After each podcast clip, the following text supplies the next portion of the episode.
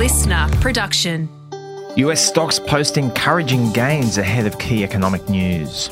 And Aussie shares expected to open higher on Wednesday ahead of a speech by Reserve Bank Governor Philip Lowe. I'm Tom. And I'm Ryan. It's Wednesday, the 12th of July. Welcome to the CommSec Market Update.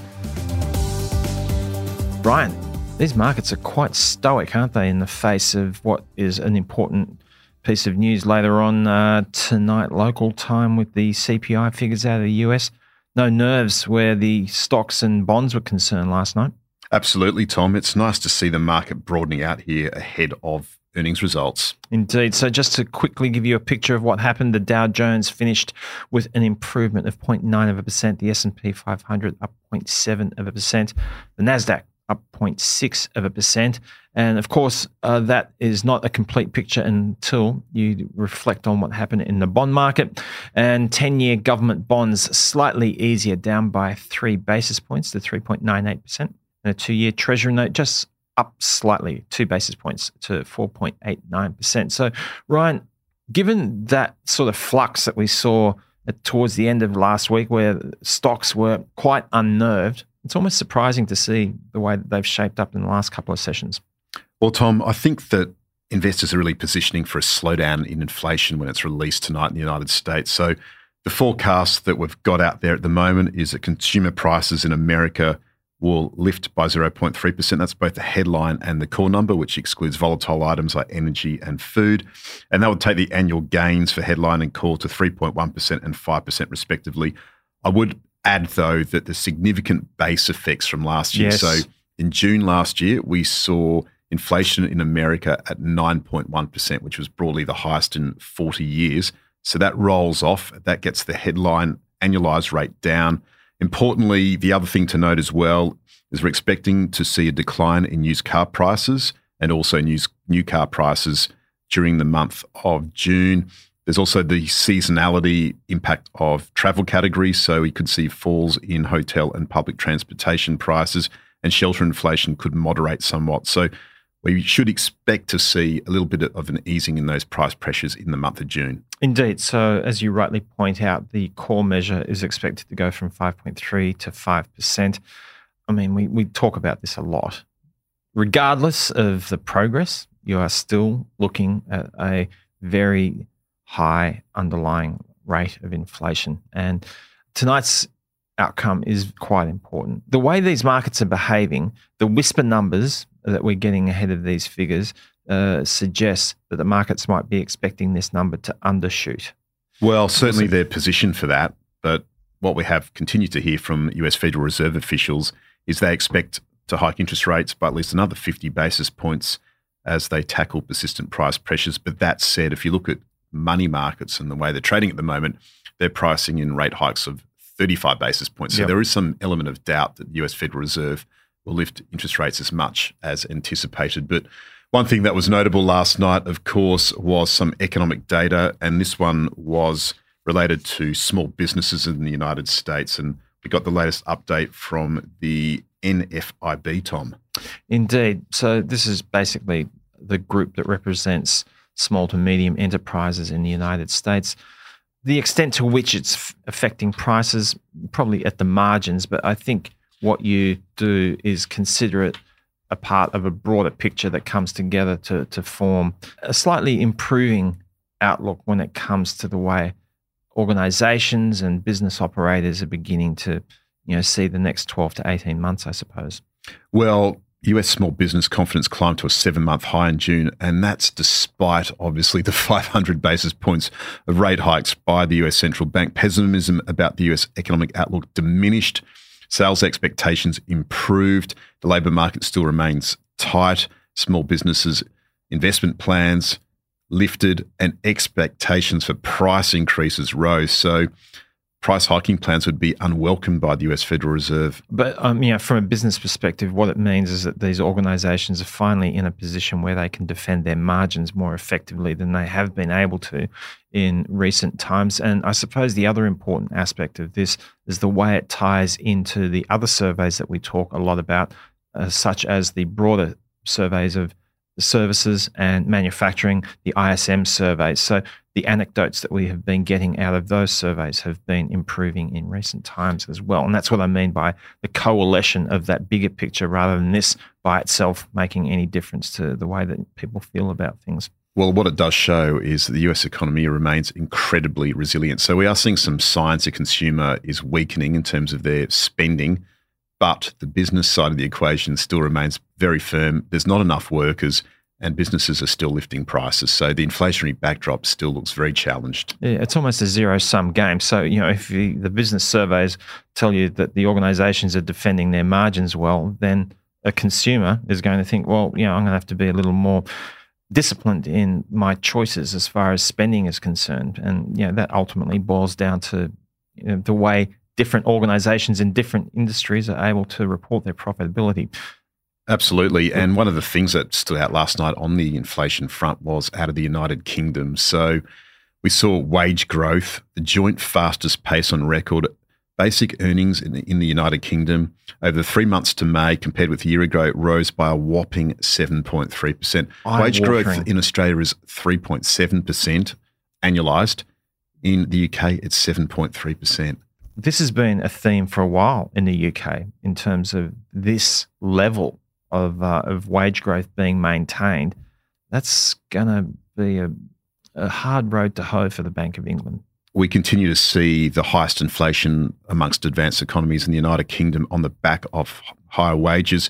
The unemployment rate did unexpectedly lift to 4% from 3.8%. So that is a bit of a sign that we are seeing a bit of an easing in those labour market conditions and Job vacancies also did decline as well, but nevertheless, we saw a strong reaction from the British pound sterling, the currency. It rallied strongly, and that weighed on the UK FTSE 100 equity index, which only rose by 0.1%, lagging the FTSE Euro First 300 index, which rose by 0.7%. Well, it was, yeah, the underperformer in Europe when you consider that the German market was up by around three quarters of a percent. Even the French managed to cobble together an impressive gain. Maybe they're boosted by the Tour de France, which we're not going to talk about. Uh, the CAC up by 1.1%. So the picture today, Ryan, is a fascinating one because now we're moving into that window uh, for the week where there are quite a number of risk hurdles to navigate. Uh, shall we do that in chronological order? The Reserve Bank Review and Monetary Policy, that is the title of Dr. Lowe's speech today. Is that going to move the needle?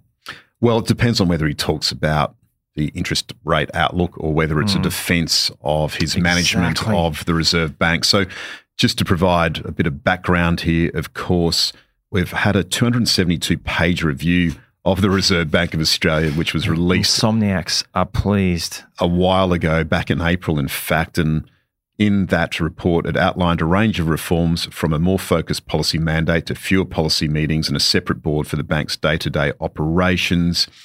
In terms of market confidence, the RBA's new monetary policy board would retain its independence from government and its flexible inflation target of 2 to 3%. Nothing new there. And it would introduce a simpler dual mandate of price stability and full employment, bringing it in line with other major central banks and aim to be more transparent on policy. So, according to Jim Chalmers, the federal treasurer, making the RBA fit for the future. We could talk for weeks about this, and we won't. So you're let's welcome. move on. Yes, let's move um, on to a um, Reserve Bank of New Zealand, indeed. which exactly actually so, has a different mantra when it comes to these things. That's right. So look, uh, it, it seems like it's a, a little removed from our experience, but you know the way that all of these central banks manage their messaging and the way they behave, um, it all comes together in terms of you know how investors are thinking about the, trends for, for, for, rates. So today's decision from the RBNZ is an important one. The Reserve Bank of New Zealand has been ultra aggressive, more so than other central banks around the world, and it's expected to end its streak of 12 consecutive rate hikes today, with the official cash rate remaining at 5.5%. They've lifted interest rates by a whopping 525 basis points. That's the most aggressive since 1999 and it's pushed the housing market into a steep correction. It's driven the economy into recession. That said, the unemployment rate is at 3.4%. So while they've had some success in New Zealand in cooling the economy, there's concerns about the potential for a double dip recession. And certainly there's still extreme labour shortages and unemployment remains low, which is a pressure for inflation. Indeed. So, you know, in terms of following the playbook that a central bank should, you know, you kind of think, well, where can we afford some breakage here? And clearly it's on the uh, employment side of things. There's almost no chance that they're going to raise rates today. So the capacity for a surprise today is pretty limited where the RBNZ is concerned. Bank of Canada, uh, however, another rather punchy central bank when it comes to raising rates. They'd probably be a runner up um, to the Reserve Bank of New Zealand in terms of the pace at which they've been raising rates and managing expectations. Absolutely, Tom. The Bank of Canada is likely to hike again to ensure inflation remains sustainably within its target, remembering that persistent inflation and resilient demand led the Bank of Canada to restart rate hikes in June after a five month pause. They're expecting to lift interest rates to 5% thereabouts. And the, with that labour market remaining still tight, another 25 basis point rate hikes on the cards. Quickly to the local market today, the futures are anticipating a gain of around a half of 1% for the ASX 200 when we kick off later on this morning. So, uh, encouraging the fact that it's building on the 1.5% gain that we have seen yesterday.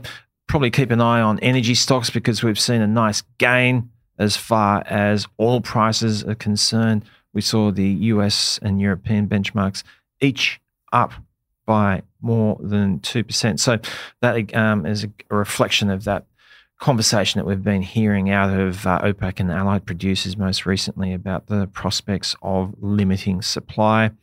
And uh, that hasn't had a direct impact immediately, but recent days have been quite encouraging where energy prices have been concerned. We've seen a stabilisation in energy prices, and there has been talk about stronger demand, particularly in developing and developed economies, which is providing support for all prices. But really, the action overnight, Tom, was in the industrial metal space. We saw aluminium prices up by 0.6%, and that was on the back of Chinese demand hopes. We saw new vehicle sales in China in June jump by 4.8% year on year. So uh, quite surprising.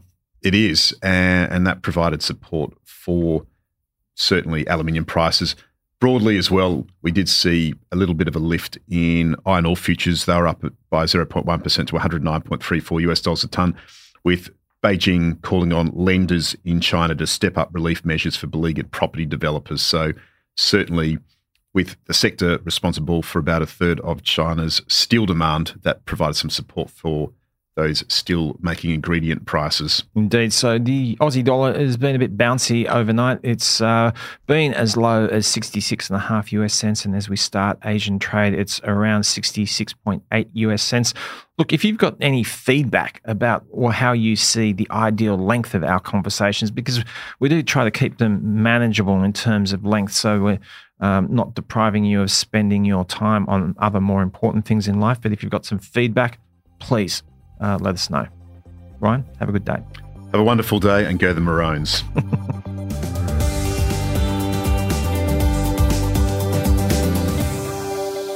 This podcast is prepared, approved, and distributed in Australia by Commonwealth Securities Limited, ABN 60067 254 399 AFSL 238814.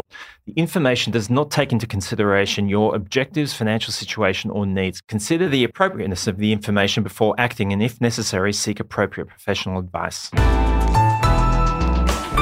Listener.